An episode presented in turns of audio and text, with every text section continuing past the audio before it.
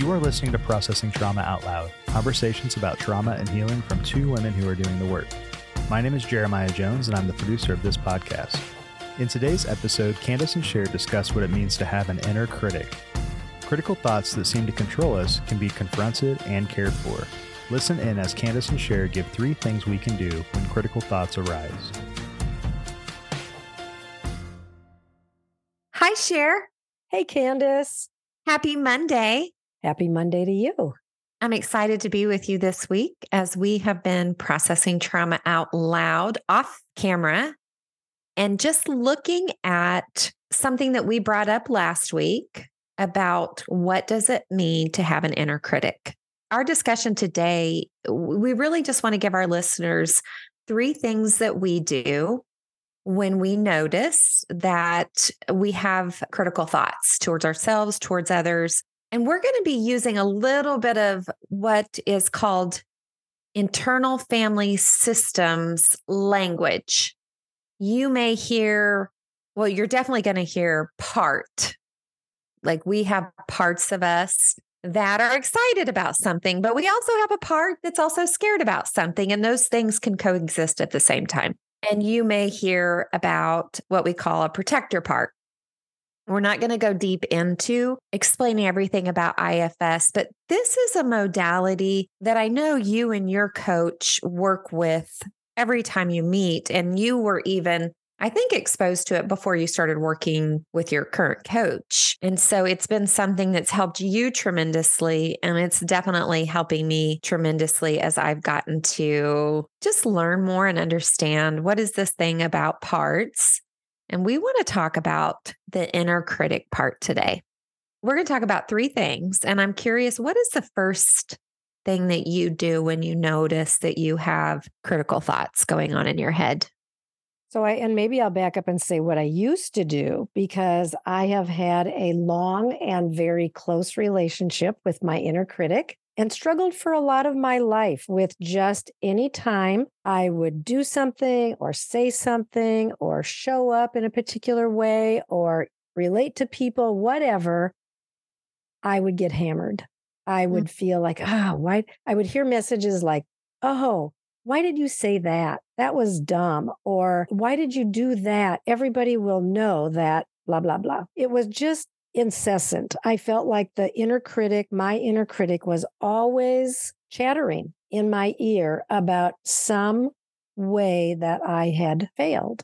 And this was just something that I lived with as far back as, as I can remember. That kind of chatter has gone on in my head. I didn't ever know what to do about it. I just thought, well, that's that's the way life is, just that inner conflict. But as I have done parts work. And as we have done so much work with story work and tuning in, slowing down, all the things that we talk about on the podcast. So now when I notice that my inner critic is popping up and having something to say to me, I am much more quick to recognize it, even if I'm not quick. But when, as soon as I recognize that my inner critic is speaking messages to me, I'm very quick now to stop what I'm doing, turn my attention toward that young part of, of me. So slow down. I'll put my hand on my heart. Usually I'll take a breath and then I'll just, it's like I'm t- turning to look toward that part and saying, Oh, you are feeling like I did something that was wrong or bad or putting us in danger or going to bring criticism, right? Wasn't good enough, whatever. I I notice that you're feeling that, and I'm just wondering what happened. So I I, I just talked to in my mind. I just talked to my my young part that way with mm-hmm. gentleness, as though she is a little child because she is, so I just come with a, a very tender heart toward that part of mine now. Instead of just trying to shut it down and get past it or try harder, do, do more, try harder, measure up. That was kind of my motto through life. Do more, mm-hmm. try harder, measure up. Mm-hmm. Now I can turn toward that part with gentleness and say, Oh, baby girl, I'm hearing that your your message, but I'm wondering, what are you afraid of? Mm. Immediately I will just feel the the tension usually almost right away I will feel the tension leave my body and I will feel just a softening toward the entire way that I feel just mm-hmm. changes. Yeah, I'm I'm thinking about how I was introduced to this concept of parts that I've actually see very clearly in scripture by the way. At first, it felt and, and, this is common. We may have felt this way or we hear other people say okay that's just weird. I mean that was me. It took me about a year to even start moving towards my parts. So what i want to say is it is not so much that we have to have an exact the the right language. Okay a part a young child within you that was wounded and got stuck a little, which is kind of the same thing, but your inner child. Sometimes just being able to say a very wounded part that still needs healing. So we we want to make space for the truth is we have these places that that were stuck in a wounding. They didn't get help and healing in real time and they didn't just go away that that wound didn't just heal on its own it needed it needed assistance and so i want to just mention that because I, I don't want anybody to tune out that feels that this is weird yeah and I, I appreciate you saying that and i think the reality is is that when we have had complex childhood trauma not even just that any kind of mm-hmm. trauma fragments us but when we have had complex childhood trauma in childhood, our brain fragmented just mm. to survive. Yeah.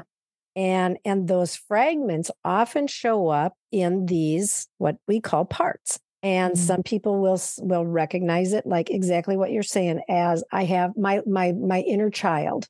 Mm-hmm. And other people will say my inner children. yes.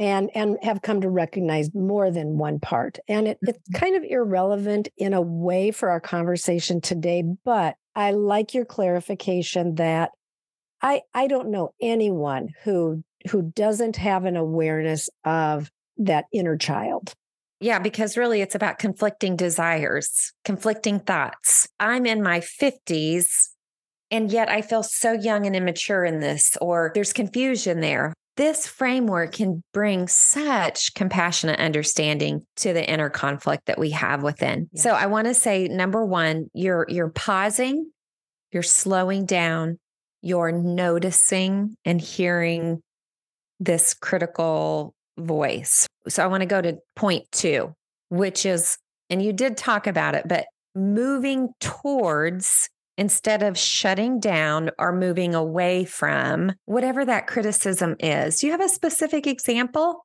Last week or two weeks ago, I talked about creativity and awakening our creativity. And I talked a little bit about that I am preparing a course that will be available for purchase online that is called Art and Healing Beginning Watercolors. So, over the last week, I recorded my painting sessions. After I finished the first one, I noticed that I, I noticed something different in me. I finished it and I felt calm. Mm-hmm. Where normally I would have finished it and immediately I would have had a hundred thoughts of, ah, I wish I would have said that, or oh, I, I messed up, you know, or oh, I used the wrong color. All of these critical thoughts would have just come in a barrage. Mm-hmm. And I noticed that didn't happen. Mm-hmm. I felt calm and I it it felt a little bit unusual and and almost really kind of uncomfortable. And so then I went and I watched the recording and as I watched it, I found myself feeling kind of this sense of joy of like, oh, I like mm. it. And oh, I said that. And that was, I'm, I'm so glad I said that. After I watched the replay, again, I did not have, I was not bombarded by my inner critic. I even turned toward my parts and just noted that, right? Like and really talked to them and said, are we all good here? Because this feels really different. It felt like I had, rather than being in conflict and feeling the criticism and the judgment and the condemnation and needing to redo it two or three or five times, which frankly, I kind of expected I would have mm-hmm. to do. Instead of that, I felt this, I felt like it had been a flow, like I was literally in a flow and all my parts were in harmony. Mm as I went through that process, and it was, I would say, a a, a profound change. Yeah. From what it would have been for me in the past. It makes sense to me that you're moving more in that direction of feeling more joy over what you're creating. You have spent years caring for and tending to these critical parts yeah. that historically, when you were young, somehow tried to protect you fr- from being seen. Yeah. Not only when I was young, that's when it originated, but then throughout my whole life. I think in the past, I always felt this compulsion to silence the inner critic. If I could just get it to stop and to be quiet, or if I could just perform well enough so that I wasn't hammered with the criticism. Now, what I have learned is that when I get a sense that there's criticism, you know, that uh, yeah. whether it's a, a, a voice that I hear, the critical voice. Yeah, we're going into step three, by the way. Instead of just trying to silence it, turning toward it and and being able to really hear, listen, I give this young part of mine a lot of affirmation for all of her hard work, for, for the burden that she carried for many, many years mm. to keep me safe from danger, what she perceived as being danger. And if things were not perfect enough, if I didn't say it right, or if I didn't do it right, somehow she perceived that I was in danger. When I realized that, it mm-hmm. enabled me to move toward the the, the voices, the, the the messages, the inner critic in a completely different way. You know, and we've talked about this so many times, right? The four S's. So now I see, I and I move in and I listen. What are you afraid of, baby girl? Like that's what I'll say. I'll put my hand on my heart. What are you afraid of, baby girl? And literally, like I will get a message like, well, I'm afraid that somebody is going to criticize us, which you know, most likely that is going to happen. And so I can say that I know, and that, that never feels good, does it? And that might happen, and I know, but but we're not alone now. We were alone back then, and we mm. didn't know what to do, and so we strived to do everything right so that we wouldn't be hurt. But now, at least as far as I can see, I feel like we're safe. I feel like even if we are criticized that that we're not in danger and then i'll just ask that young part like do you hear what i'm saying? Like can you is there some danger that you see that i'm not seeing? Right? Like i'll just dialogue like that and then i'll listen and then i'll ask a question and then i'll listen. Such a tender beautiful interaction. Right. You're reparenting. You're giving her what she needed when she was younger and, yeah. and throughout her life. But now that she's being seen and being soothed by your words, and I will even say at times when you're in the presence of others, if we see her, we will soothe her too. Yeah. So she not only has you now, she has a few other people who know her. Yep. Oh my gosh, she's so supported, right? Yeah. Which causes growth. Yeah. That type of support for a child helps them grow emotionally, right. helps them grow spiritually, helps them grow cognitively, isn't it fascinating that we can help our parts grow up? Yeah, yeah. And I'm just thinking about my my grandson who is 7. Sometimes, you know, he'll get really frustrated when he's trying to do something and he'll get frustrated. I, I remember, and this was something that happened a while back, but he just got so angry and he said, and he threw down his paintbrush. He was painting, he threw down his paintbrush and he said, I can't get it right. I'll never get it right. I'm no good. And I just grabbed him and I wrapped him up in a big hug and I said, mm. Oh, buddy. And I spoke, and I know his mom and dad do this too. I spoke words of life and gentleness and tenderness. And I said, and I spoke some of these words you are safe, you are loved, you are enough, you are, you know, and I just gave him words of affirmation. And then after he calmed, and I said, Can we try again? Are, or do you feel like you'd be able to try again? And he said yes, and you know, and it went well. But I just felt like here's a here's here's what happens to us, right? That at some point when we're young, something happens and there's not help. There's nobody was there to see us or or soothe us or bring us back into safe safety. And then we form beliefs. I can't do that particular thing. And so we our mm-hmm. life becomes formed so that we avoid doing that thing. Yeah, I mean it it it continues to steal something from us. And I mentioned to you something I had heard someone talk about the past or something coming up in us that we don't want to deal with. And she she mentioned in we need to go in, but then we need to get out so we don't get stuck. And I agreed with her except that why do we go in and what do we do once we're in?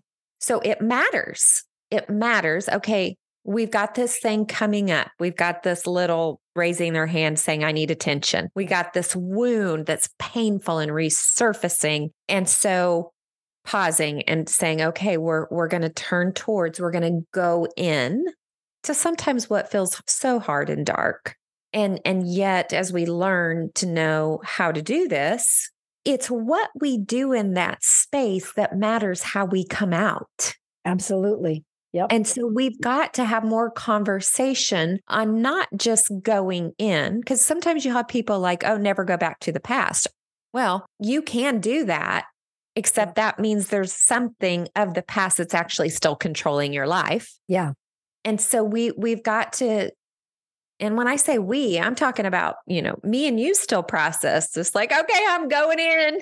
Yeah. and and there's a purpose for those three steps, slowing down, noticing, being aware of our bodies, being aware of the pain that's coming up. Number 2, instead of denying it or shutting it down, turning towards it, moving close, getting curious. And number three, bringing those four S's is is the reparenting. It's the seeing, the soothing, bringing safety, and therefore providing security.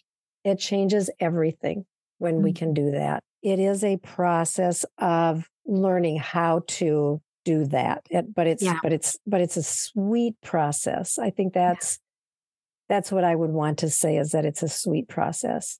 Yeah, I want to mention that I have a a part that it's a critical my a critical part that says so like if i hear this part's sensitive to outside criticism well that's just woo woo or some something about the framework the model the the system right? This part will in the past kind of was driven to prove them wrong yeah. through just gaining more knowledge and more understanding and i'm telling you uh, that part for me has has just gotten less and less quiet as it's just this one simple thing is this working for you mm-hmm. is this modality working for you? Are you experiencing more rest? Are you experiencing more safety and soothing and peace within? That's that's what we're looking for, right? More yeah. healing, more joy. I'm able to let that part know, you know what? There will never be a time that 100% of people will agree on anything. We don't have to have the agreement of everyone. I didn't share that as eloquently as you talk to your parts, but I've learned from you and, and how you've really moved towards those parts with such tenderness. Yeah, and I'll and I will just say to that part of yours, if that I just I may, compared, didn't um, I? I just compared. I I would like to say to her, well done in being strong in thinking and analyzing and learning and acquiring knowledge because that is a beautiful part of you, Kandace. You're hungry and thirsty to learn and to understand and to process it and to, and so that part of you has brought that so much goodness to you. That has actually helped you so much on your healing journey. And then I will say this to that part the gift is gorgeous, but the burden part of it is too heavy. Mm-hmm. And if that young part of you can come to the place where she can lay down the burden part of it, mm-hmm. where it's not a compulsion and a drive to out of protection, but rather out of the gift of, of just being hungry and thirsty to grow and learn, mm-hmm. that's when you will have that just that that that lovely sense of peace and flow. And so i just say to that young part you know well done and mm-hmm. keep letting Kandace help you release the burden. Yeah and i do believe that's happening more and more. yeah so, it is. Yeah. man good conversation today. You know some of this we have more planned out some of it we don't but we knew that people have inner critics and this hopefully will help someone not feel a victim to their inner critic.